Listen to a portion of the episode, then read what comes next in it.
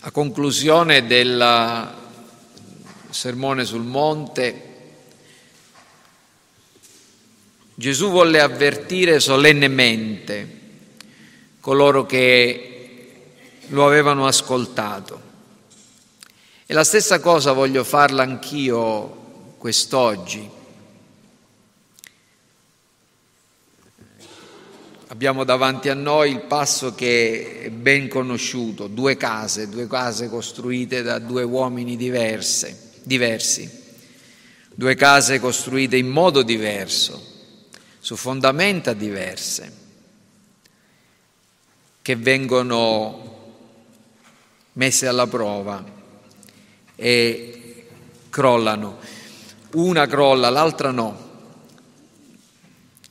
E questo, questa parabola che leggeremo immediatamente dal versetto 24 al versetto 27 del capitolo 7 di, di Matteo ci illustra varie verità, ma ce n'è una centrale, una che voglio che sia davanti a voi questa mattina, che desidero porvi dinanzi, che è anche sintetizzata o espressa in, in un altro versetto del, della scrittura, al capitolo 8 di Luca, versetto 18, in cui Gesù dopo aver raccontato la parabola del seminatore dice badate o state attenti dunque a come ascoltate.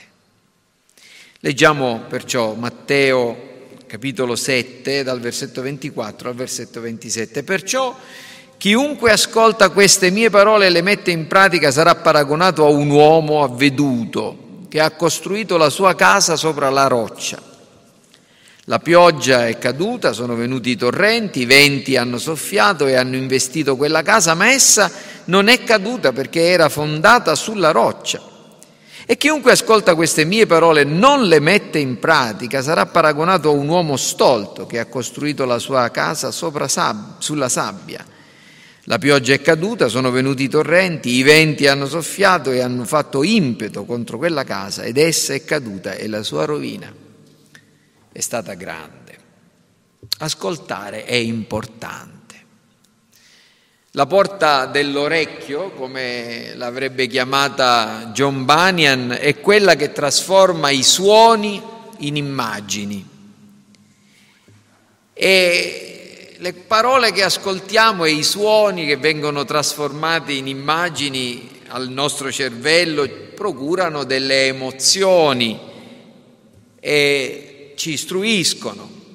Mediante le parole noi riceviamo istruzione, mediante le parole noi impariamo delle cose, mediante le parole noi abbiamo conoscenza di fatti, di eventi, di oggetti materiali, perfino di concetti astratti che da una mente, pensate quale miracolo, attraverso dei suoni arrivano a un'altra mente e vengono compresi. Però ascoltare la parola di Cristo, ascoltarla soltanto, Sebbene è necessario, così come è necessario comprenderla, così come è necessario accettarla, accoglierla, non basta. Ascoltare non è sufficiente, bisogna andare oltre l'ascolto. Bisogna andare oltre l'ascolto e questo, chi va oltre l'ascolto, chi riesce ad andare oltre l'ascolto, in fondo è quella persona che fa la differenza. Tutta la differenza sta qua. Tra le persone la differenza è questa. Sol- alcuni ascoltano soltanto, altri vanno oltre l'ascolto e ne hanno dei benefici. Ed è a questo livello che si distingue chi conosce soltanto alcune cose intorno a Cristo, intorno a Dio, intorno al Vangelo e chi conosce Cristo, chi conosce Dio, chi conosce il Vangelo. Sono due cose completamente diverse. Ascoltare la parola di Cristo è necessario, è importante, è vitale, ma non basta. Bisogna metterla in pratica. Questa è la verità che io voglio porre dinanzi a voi questa mattina e credo che non sia niente di nuovo o di straordinariamente, come dire, eccezionale come insegnamento, però vorrei che veramente prestaste grande attenzione. E la prima cosa che voglio dirvi è questa, che ascoltare la parola di Cristo è già una beatitudine, cioè comunica una certa beatitudine. Non ho molto da dire a chi non vuole ascoltare. Io immagino che se c'è qualcuno tra quelli che sono qui presenti che eh, sì, sono qua, però hanno l'intenzione di chiudere completamente la propria mente, le proprie orecchie, il proprio cuore all'ascolto della parola di Dio, non ho molto da dire. Due parole soltanto voglio dirvi, caso mai ce ne fosse qualcuno o caso mai qualcuno sentisse queste mie, prime, mie parole da lontano ma senza l'intenzione di andare oltre. Voglio dirvi che se chiudete il vostro cuore alle parole di Cristo, all'ascolto delle parole di Cristo. Vi state privando dell'unica vera fonte di conoscenza autentica che si possa ottenere su questa terra. Conoscere, comprendere e accogliere le parole di Cristo la, è la conoscenza che dà senso a tutte le altre cose che noi apprendiamo su questa terra. Diversamente potremmo conoscere le, e parlare le lingue degli uomini e degli angeli, e conoscere tutti i misteri e tutta la scienza, giungere ad avere una buona reputazione tra gli uomini per la nostra generosità, per la nostra disponibilità al sacrificio, per una giusta causa e tuttavia tutte queste cose non ci procureranno nessuna consolazione in vita e soprattutto in morte. Se si rifiuta di ascoltare, se ci si rifiuta di ascoltare la parola di Cristo, di valutare e considerare il peso, la veridicità delle parole di Cristo, si sta chiudendo gli occhi alla luce. Si sta dicendo voglio rimanere nelle mie tenebre. Non voglio la vera sapienza, non voglio la vera scienza. Questa è la prima cosa. E la seconda cosa, e con questo ho concluso con voi, prima o poi ve ne pentirete amaramente. Se adesso, e voi bambini, e voi ragazzi, presto, non aprite il cuore per ricevere le parole di Gesù nel vostro cuore, per accoglierle. Se non lo fate presto nella vostra vita, prima o poi ve ne pentirete. Forse ve ne pentirete dopo che avrete fatto delle amare esperienze. O forse quando sarà troppo tardi e non ci sarà più nulla da fare. Cercate il Signore mentre lo si può trovare, invocatelo mentre è vicino. Ascoltate la parola di Cristo, leggete la Bibbia, imparatela a memoria, anche se non la comprendete al momento appieno. La parola di Dio è il seme che a suo tempo potrà germogliare e portarvi la vita. Ed è nel nome di Cristo, colui che è morto e che è risuscitato, affinché uomini e donne come me e voi potessero avere la vita, che io vi dico fate posto nel vostro cuore alle sue parole. Ascoltate. Ma torno a quello che stavo dicendo prima, c'è un certo grado di beatitudine anche semplicemente nel sentire, nell'ascoltare le parole di Gesù. Nel, nel, nel, libro dell'Apocalisse, il libro dell'Apocalisse inizia così, beato chi legge, beato chi ascolta le parole di questa profezia. E, e a volte noi dobbiamo comprendere che ci sono state delle persone che evidentemente si sono rallegrate e hanno avuto dei benefici, anche al sen- solo sentire la, la, il suono o, o le parole pronunciate da profeti o da uomini di Dio. Perché questo lo dice il profeta Dio attraverso il profeta Isaia, che lui non avrebbe mai mandato la sua parola a vuoto. E ogni volta che manda la sua parola, questa compie uno scopo. Lo scopo per il quale l'ha mandata, o la salvezza, o altri generi di scopi. E non, non dobbiamo pensare che la, la, la parola di Dio o produce salvezza o produce condanna, molte volte produce anche semplicemente degli effetti momentanei per trattenere dal male, per non lasciare che le persone partano, come si dice, per la tangente. C'erano delle persone al tempo del profeta Ezechiele che andavano ad ascoltarlo e sebbene non credessero a nessuna delle sue parole, sebbene non facessero niente delle cose che, che diceva, però si rallegravano nell'ascoltare la parola di Dio. Ne parla Ezechiele nella sua profezia al capitolo 33. Dio gli dice, eh, le persone vengono a te come fa la folla, come si va a sentire la canzone di un, un, cantante che abbia una bella voce, che sa cantare bene? Però ascoltano e non mettono in pratica. Evidentemente trovavano un certo piacere, una certa gioia nell'ascoltare quella, quella parola.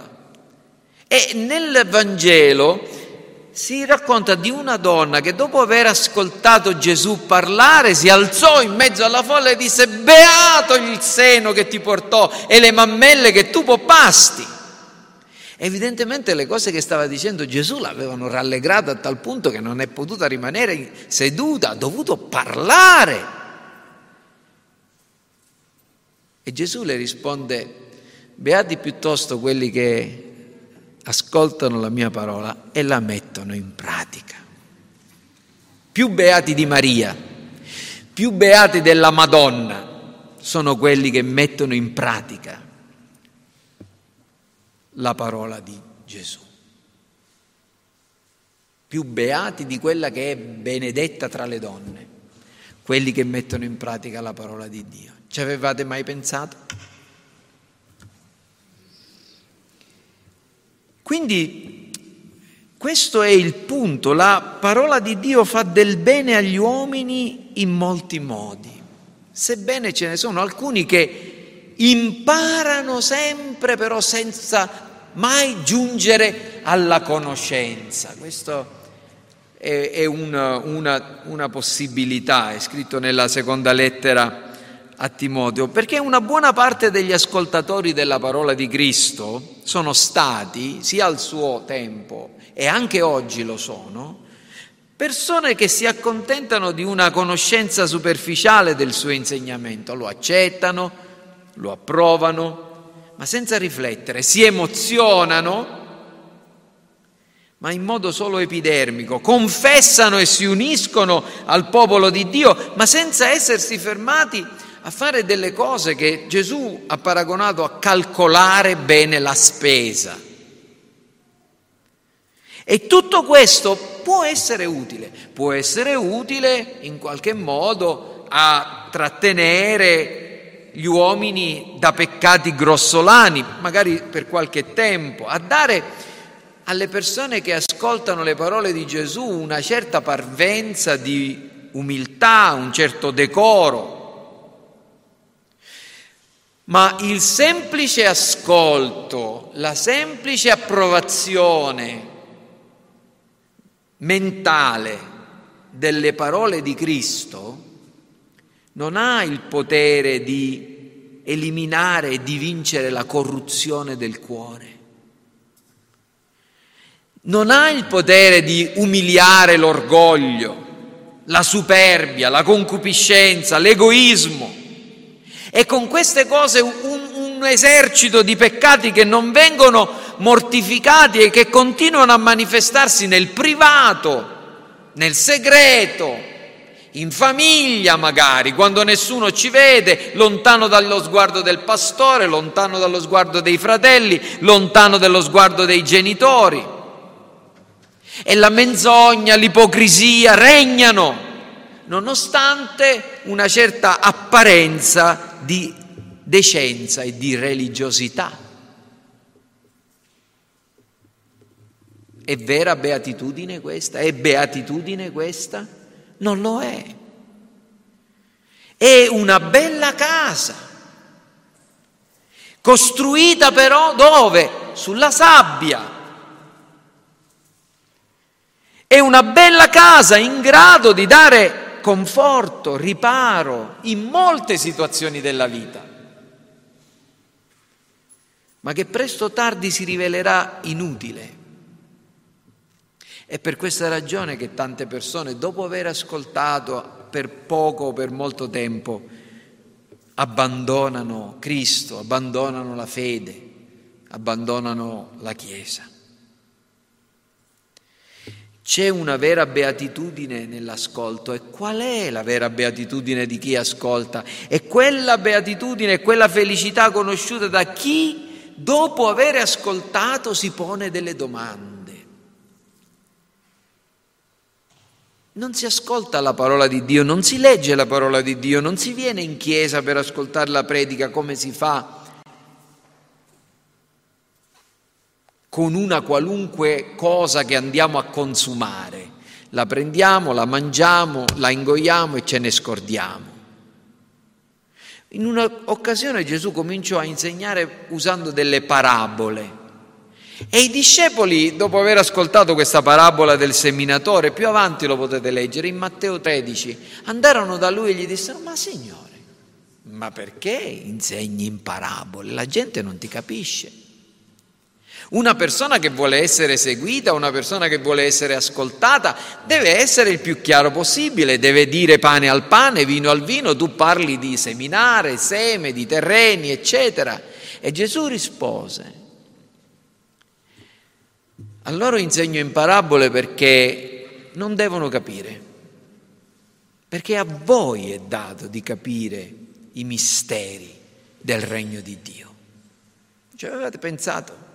Qualcuno dice no, ma le parabole sono fatte perché così la gente capiva. No, no, è esattamente il contrario. Gesù dice, para- io insegno in parabole affinché non comprendano ma comprendano soltanto coloro ai quali viene data una rivelazione, a voi la do, a voi è dato di ricevere la rivelazione, a voi è dato di comprendere i misteri del regno di Dio, a voi che, che state con me, a voi che venite da me, a voi che dopo aver ascoltato mi ponete delle domande, vi ponete delle domande, a voi che riflettete sulle cose che io vi ho detto. E qui sta la differenza. Dopo aver ascoltato, preghi. Dopo aver letto la scrittura, la parola di Dio, preghi che Dio ti dia la grazia di poter comprendere e la forza di poter mettere in pratica quelle cose. Dopo aver ascoltato,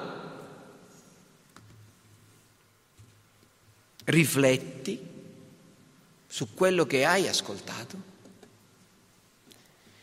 Beato chi calcola la spesa, chi considera le conseguenze, i necessari cambiamenti, le azioni concrete che si devono compiere in un incontro che si fa con Cristo e con la sua parola. C'è, stata, c'è la storia nel, nel, nel Vangelo di Luca di un certo esattore delle tasse, Zaccheo, tutti lo conosciamo, eh? era un uomo piccolino Zaccheo, basso basso, che aveva saputo che passava Gesù.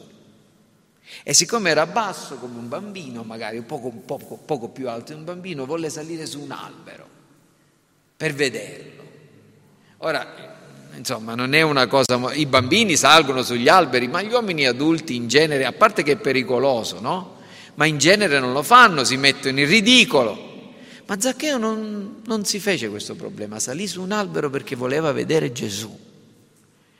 e magari si sarebbe accontentato di vedere Gesù. Ma quando Gesù passò, Gesù disse io voglio vedere te. Zaccheo, scendi presto, devo venire a casa tua oggi. E Zaccheo non si accontentò di avere Gesù in casa, rifletté su cosa comportava avere incontrato Gesù. Ci pensate?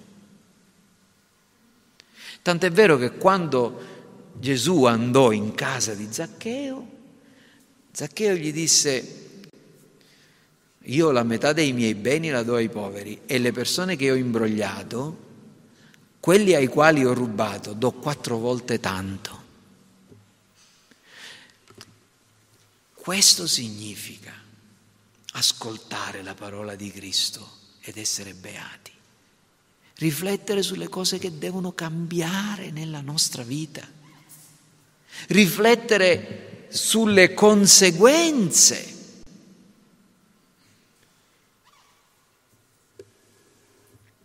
E qui c'è una beatitudine, la beatitudine di chi pratica questi due uomini della parabola, avete visto, hanno tante cose in comune. Entrambi ascoltano, entrambi costruiscono, entrambi giungono ad edificare una casa, entrambi giungono a possedere una casa propria, entrambi si trovano a dover affrontare le medesime intemperie, le medesime prove. La pioggia, i torrenti, il vento sono uguali per tutti e due. Ma le cose in comune finiscono qui. Quest'uomo che costruisce la casa sulla sabbia è un costruttore naif.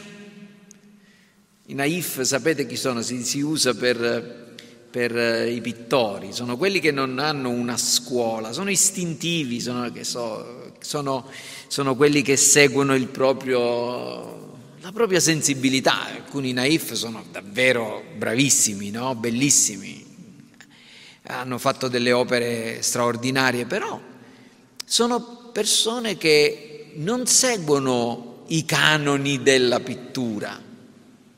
Alcuni veramente sono geniali, ma altri sono, insomma, no, il loro successo non è così, non è così grande. Quest'uomo è istintivo vede uno spazio, pensa che quello va bene e allora comincia a costruire, non si interessa di chiedere agli esperti. Se io, se io devo costruire una casa devo chiedere a un ingegnere, devo chiedere a un geologo, no? Ma, ma questo è un posto dove ci sono delle inondazioni per caso? Ma questo è un posto dove, eh, diciamo, il modo di costruire la casa può andare bene così? O devo, devo fare qualcos'altro? No, no, lui va come gli dice la testa sua, insomma, è un individualista, è un, è un, un istintivo. E tra l'altro è una persona che vuole fare presto, perché il suo vicino di casa, infatti vicino a lui c'è un altro che costruisce, magari hanno cominciato a costruire insieme, invece di costruire sulla sabbia scava, scava fino a quando non trova la roccia madre. E quando trova la roccia, allora comincia a mettere delle pietre di fondamento e, e, e costruisce la sua casa. E quando l'uno ha già finito la casa, quello non si trova neanche a metà, perché costruire per bene significa essere più lenti, perché costruire per bene significa spendere più soldi, perché costruire per bene significa aspettare che ci diano dei consigli, seguire i consigli altrui, degli esperti.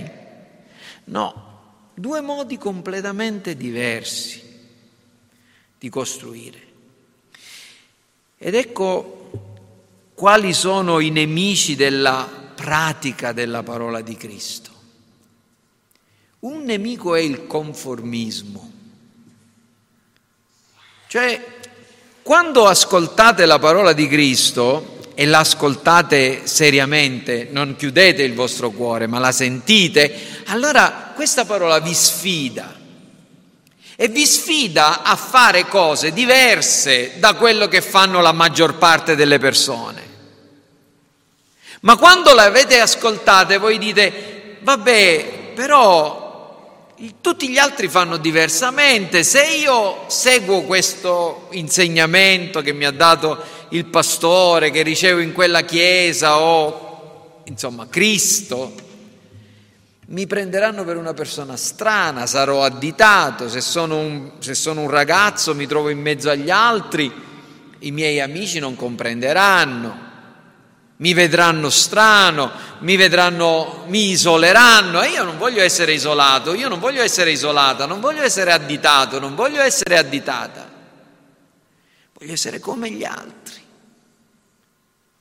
Il problema è che gli altri non ascoltano la parola di Cristo, il problema è che gli altri non stanno, non stanno camminando sulla via stretta. Se sei, per essere un, un discepolo di Cristo, vi ricordate la storia delle due porte e delle due strade?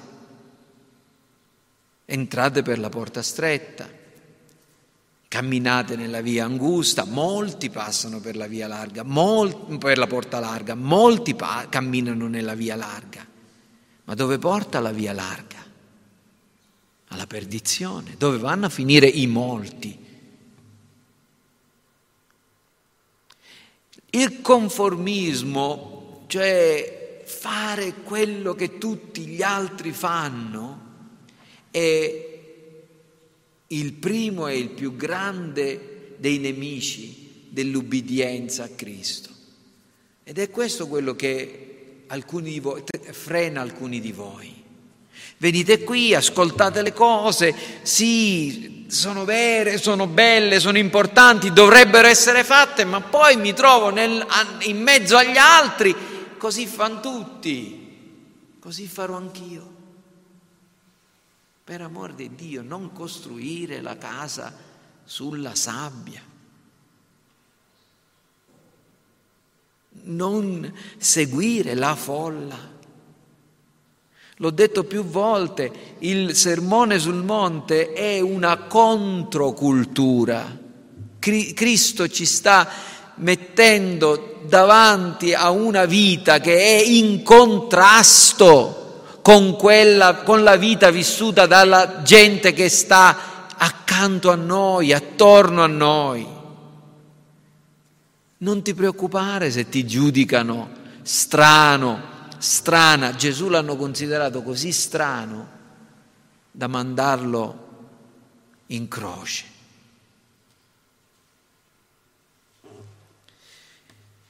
La seconda, la seconda, il secondo nemico della, della, della pratica della parola di Dio è la fretta, la mancanza di riflessione, uno dei mali del nostro tempo. Si fanno le cose in modo automatico, si fanno le cose una dietro l'altra, non ci si, non ci si ferma a riflettere. Ma ci avete pensato sul fatto che Dio ha creato il mondo, dice la scrittura, in sei giorni e il settimo si riposò e questo è diventato il paradigma della vita di tutti quelli che sarebbero stati i suoi adoratori. Sei giorni lavorerai, il settimo ti riposerai. La vita è fatta affinché noi manteniamo dei ritmi di lavoro e di riposo e il giorno del Signore è il giorno da appartare per la riflessione, per l'ascolto, in cui troviamo pace e lasciamo che la parola scenda nel profondo del nostro cuore. Se la parola rimane in superficie è come quel seme che cade sulla strada, finisce tutto. Quando è finito il culto, arrivano gli uccelli e portano via, la parola non può attecchire, non può mettere radici, non può produrre frutto. La fretta questo è uno dei mali del nostro tempo, la mancanza di riflessione, la mancanza di meditazione. Leggete la Bibbia, come lo fate? Cinque minuti prima di uscire di casa, poi la chiudete e, e andate al vostro lavoro. Non serve molto. Non serve neanche tanto leggere due, tre, quattro, dieci capitoli della Bibbia se poi non ci si sofferma, non si medita su quelle cose che abbiamo letto. Forse sarebbe meglio leggere due versetti, però masticarli bene, far, farli scendere nel profondo del cuore, pregarci sopra. Sto leggendo un bel libro sul pregare con le scritture, pregare le scritture. E credo che sia una delle cose che, che facciamo meno riflettere su quello che leggiamo, pensare, meditare, presentare a Dio il nostro cuore in preghiera secondo l'insegnamento di quella, di quella parola di Cristo. Metti in pausa, rallenta il passo, scrivi un diario, fai dei, dei periodici check-up per vedere come vanno le cose. Uno dei, uno dei, eh, delle abitudini dei, dei cristiani nel passato era proprio quello di tenere un diario. Non lo facevano come si fa oggi, no? Oggi eh, in cui c'è tanta gente che qualunque cosa faccia, qualunque cosa mangi, qualunque, in qualunque posto vada, fa le foto, scrive, pubblica, posta, eccetera alla fine della vita di, qual, di, tante, di tante persone noi sapremo tantissime cose di quello che hanno mangiato, dei posti che hanno visto, di cose che hanno fatto e non sapremo niente di loro.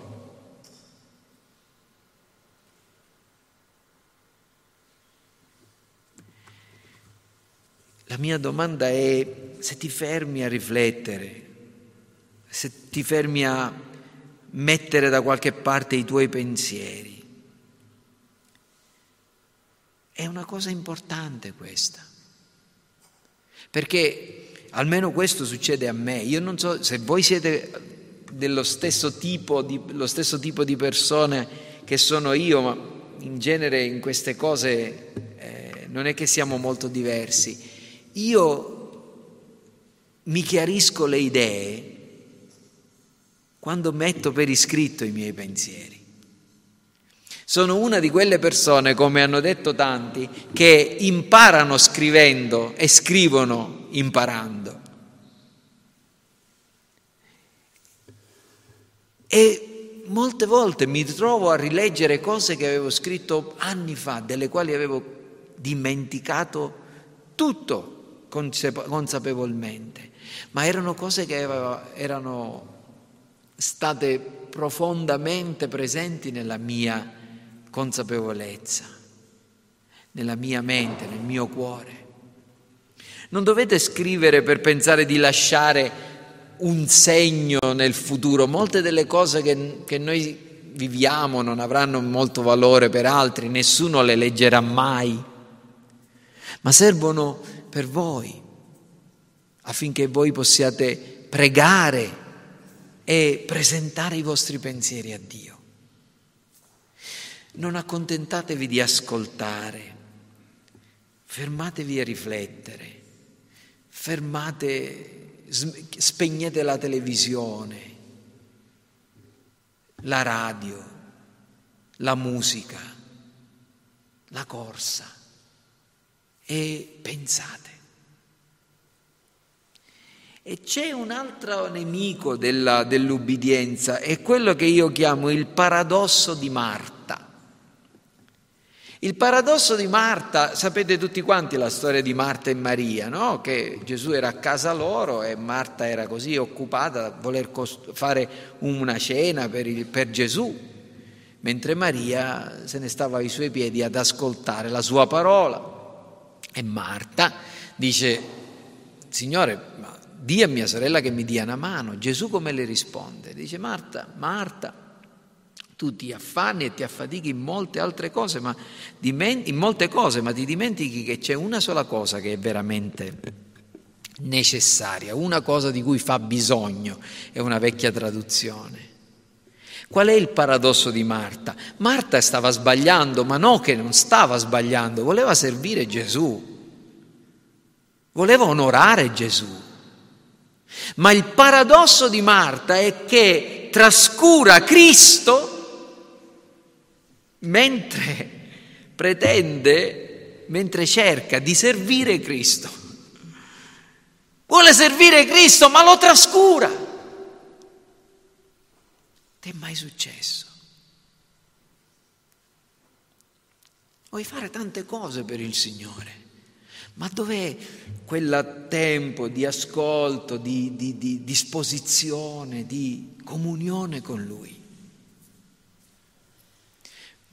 Vi confesso che questo è stato uno dei miei peccati che ho commesso più volte, agitandomi a destra e a sinistra andando dietro alle persone, studiando qua, leggendo là, facendo questo, per Cristo, sì, per Cristo. Ma il tuo rapporto con Cristo, tuo, il tuo ascolto di Cristo, dov'è? La, la preghiera, la supplica, l'attesa, il silenzio, la quiete. Vi sembra mistico tutto questo?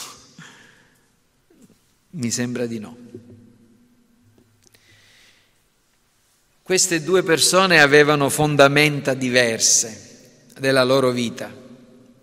Infatti la sabbia e la roccia stanno per ciò che rende fragile o solida la sovrastruttura.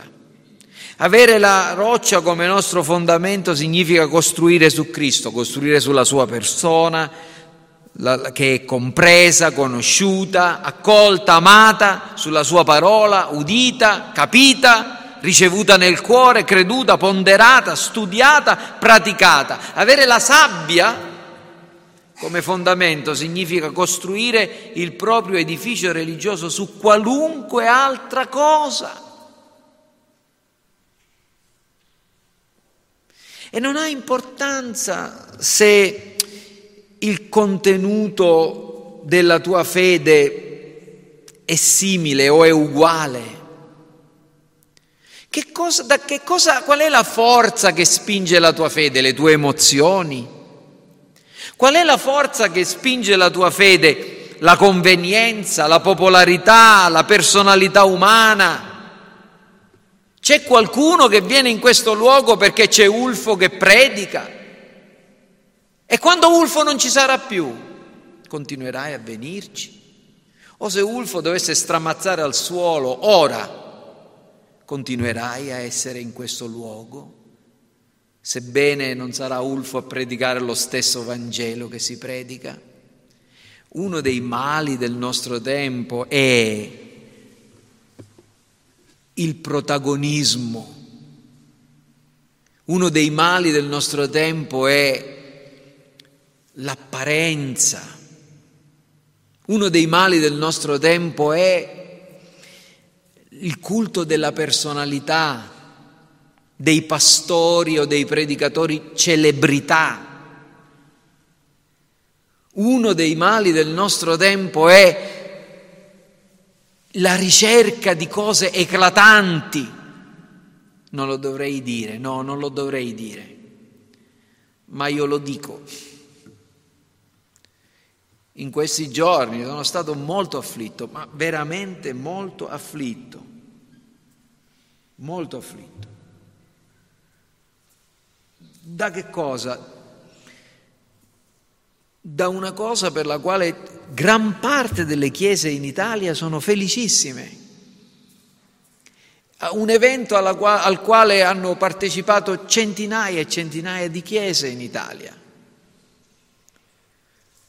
dove è stato predicato il Vangelo? Sì, è stato predicato il Vangelo, ma in mezzo a tante altre cose che sono una negazione del Vangelo. Luci, musica, folle, applausi. Gesù non ha ottenuto mai l'applauso delle persone o le urla della gente. O perlomeno quando qualcuno lo avrebbe voluto applaudire e farlo re, lui passò in mezzo a loro e se ne andò. Questo Vangelo della gloria, questo Vangelo della sensazione di cui si deve parlare, le, le, i telegiornali ne devono parlare, le, i giornali ne devono parlare. È il Vangelo predicato da Cristo e dai suoi apostoli. È la porta stretta, è la via angusta. Ma perché parli così? Perché siete una piccola chiesa? No, fratelli miei, io ve lo confesso, non, non sono assolutamente interessato alla popolarità, al numero, al pla- all'applauso della gente. Se così fosse, non avrei continuato a predicare questo Vangelo. La parola deve essere messa in pratica e deve essere seguita perché costruire sulla sabbia significa costruire il proprio edificio religioso su cose diverse da Cristo. Perfino la paura dell'inferno non è sufficiente per essere un vero cristiano, perché la paura prima o poi viene via, passa. Nella, nel, nel, nella, nella lettera di Pietro, nella seconda lettera di Pietro, ci sono due immagini piuttosto, come dire, proprio non proprio pulitissime. Pietro parla di persone paragonandole di persone che tornano ai propri peccati, paragonandoli al cane che dopo aver vomitato torna al proprio vomito. O del maiale che viene lavato e poi torna a voltonarsi nel fango. Non proprio delle belle delle metafore, delle similitudini proprio pulite, insomma, no? Ma rendono l'idea rendono l'idea. Nella vita, vedete, accadono delle cose in cui a volte si ha la nausea, la nausea della vita, la nausea della, della, della, dell'esistenza. E alcuni pensano che questo ci può portare verso il trascendente, verso Dio, verso Cristo. No, le delusioni della, della vita non sono abbastanza per far sorgere la fede. Tutti veniamo traditi, tutti veniamo, abbiamo delle delusioni, tutti abbiamo delle sofferenze, tutti veniamo in qualche modo a, a, a odiare la nostra esistenza prima o poi, in un modo o in un altro. E se questo bastasse per farci diventare dei cristiani, ce ne sarebbero molti di più. Ma non è questo. Dobbiamo giungere a comprendere che l'odio che dobbiamo avere è nei confronti di noi stessi, della nostra natura, che è avversa al bene, al vero, al giusto, a Dio. E trovare in Cristo colui che veramente è colui che ci può dare un cuore nuovo nuovi principi. Non è altro. Fino a quando noi non giungiamo all'odio di noi stessi, della nostra stessa vita, non la deponiamo ai piedi di Cristo per poi riceverne una nuova, non potremo conoscere davvero chi siamo. sto per concludere. Questo mi porta a, a, a, quel passo che è un parallelo di quello che abbiamo letto, che si trova nell'epistola di Giacomo. Giacomo, il fratello del Signore, un altro dei figli di eh, Maria e Giuseppe, un, che, poi, che, poi, fu il, il primo pastore della chiesa di Gerusalemme. Raccon- dice questo al primo capitolo, versetto 22, mettete in pratica la parola e non ascoltatela soltanto, vedete, aveva imparato la lezione, illudendo voi stessi, cioè se l'ascoltate soltanto senza metterla in pratica siete dei poveri illusi, dice Giacomo. Perché se uno è ascoltatore della parola e non esecutore, è simile a un uomo che guarda la sua faccia naturale in uno specchio.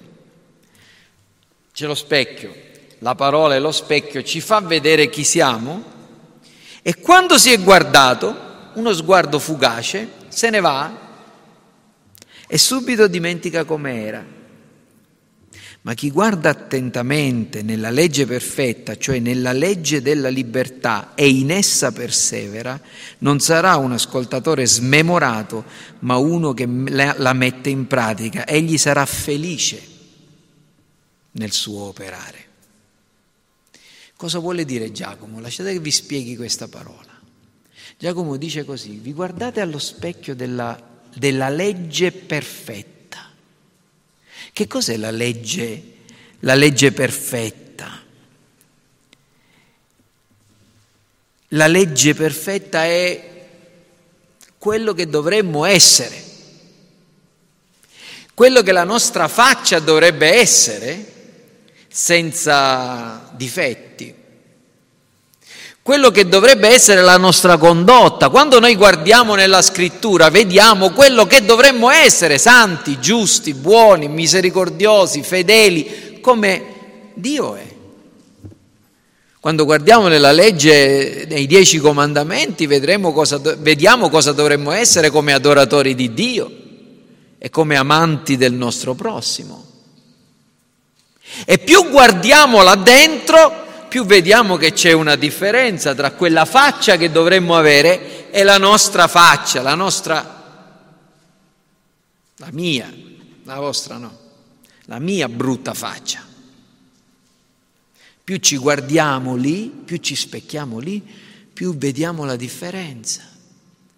Se invece lo facciamo in modo fugace, un'ora 50 minuti e se, se, il pastore supera i 50 cominciamo a, a tremare, a, a, muoverci sulla sedia.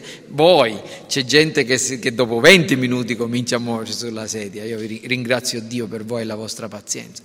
Ma e poi basta, finito però. Eh? Non, non vedete 30, 40 o 50 minuti, non è che fa tanta differenza. Il punto è quanto guardiamo a fondo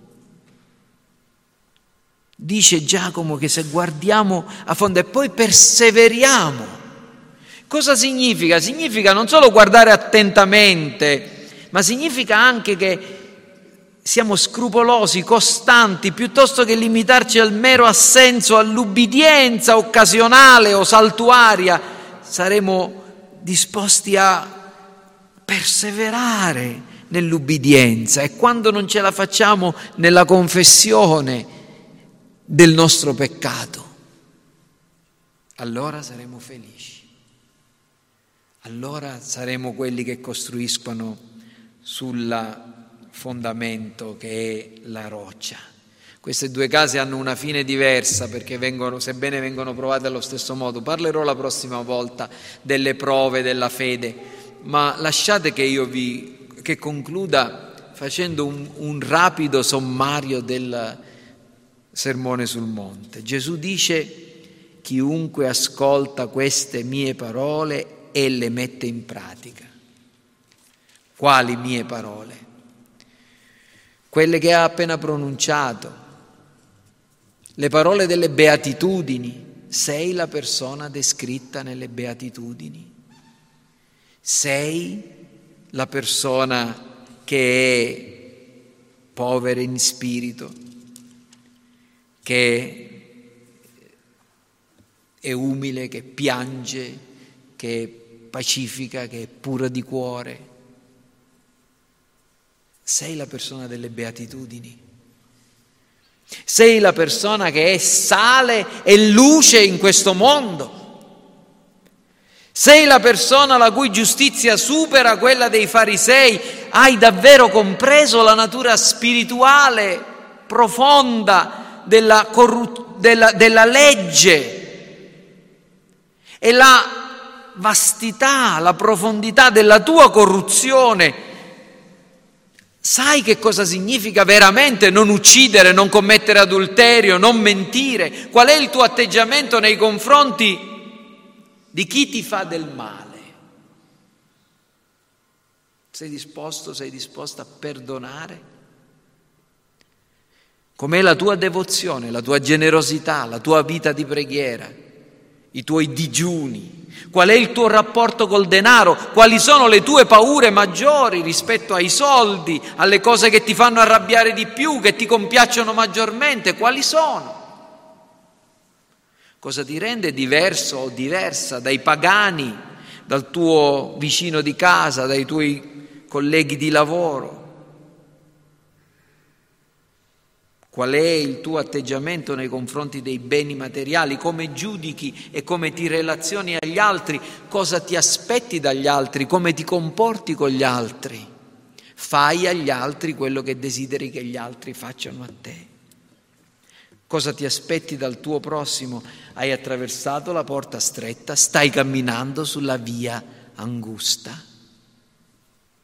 Quali insegnanti ti sei scelto? Com'è la tua religione? È fatta solo di parole o di fatti? Ti accontenti della gioia dell'ascolto o ti consideri beato, beata solo se riesci a mettere in pratica la parola di Cristo? Ti poggi su un atto di ubbidienza sì, puoi dire, eh, un giorno ho alzato la mia mano, un giorno ho risposto alla, alla, alla fede, mi sono battezzato, mi sono battezzata. Ti basta questo? Oppure hai fatto della tua vita intera una vita di ubbidienza a Cristo, ubbidienza la domenica, ubbidienza il lunedì, ubbidienza il martedì, ubbidienza a scuola, ubbidienza a casa, ubbidienza al lavoro, ubbidienza nel pubblico, ubbidienza nel privato, ubbidienza nella solitudine, ubbidienza nella folla.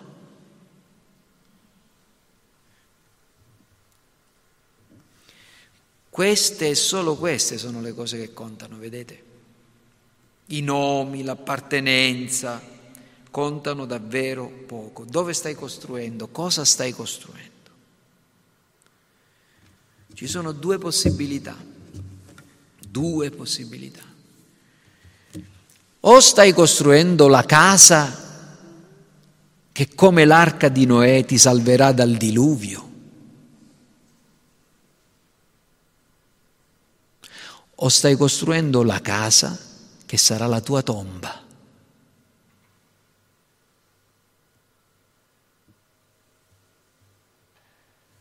Preghiamo.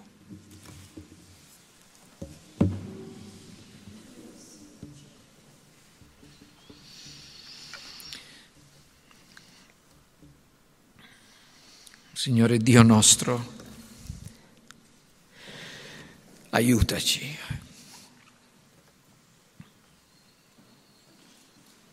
Ti ringraziamo perché ci fai ascoltare la tua parola, hai dato orecchie al nostro cuore per, per udire la tua voce. E la voce di Cristo è la più dolce, è la migliore, è la più saggia, è la più vera tra tutte le voci che possiamo ascoltare in questo mondo.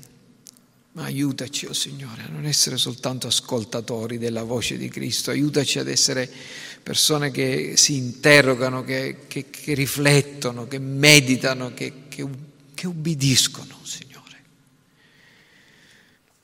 Aiutaci a costruire non la nostra tomba, ma la nostra arca di salvezza. Perché, oh Signore, lo vediamo, non sappiamo quanto è distante da noi, ma arriva e arriverà il giorno della prova, il giorno del giudizio e ti preghiamo, Signore, che quel giorno non ci trovi impreparati. Oh Signore, aiutaci a camminare umilmente davanti a te, a camminare nelle tue vie, a fare la tua volontà, a non lasciarci trascinare dalla folla, dal conformismo, a non lasciarci vincere dalla, dalla fretta, a non cadere nel paradosso di Marta, oh Signore. Aiutaci a servirti e ad amarti autenticamente tutti i giorni della nostra vita, oh Signore, fino all'ultimo. Guarda questi bambini, guarda questi ragazzi, guarda questi adolescenti, guarda questi anziani. Guarda ciascuno di noi, oh Signore, e fa che i nostri passi siano diretti all'osservanza dei tuoi comandamenti. Te lo chiediamo nel nome di Cristo.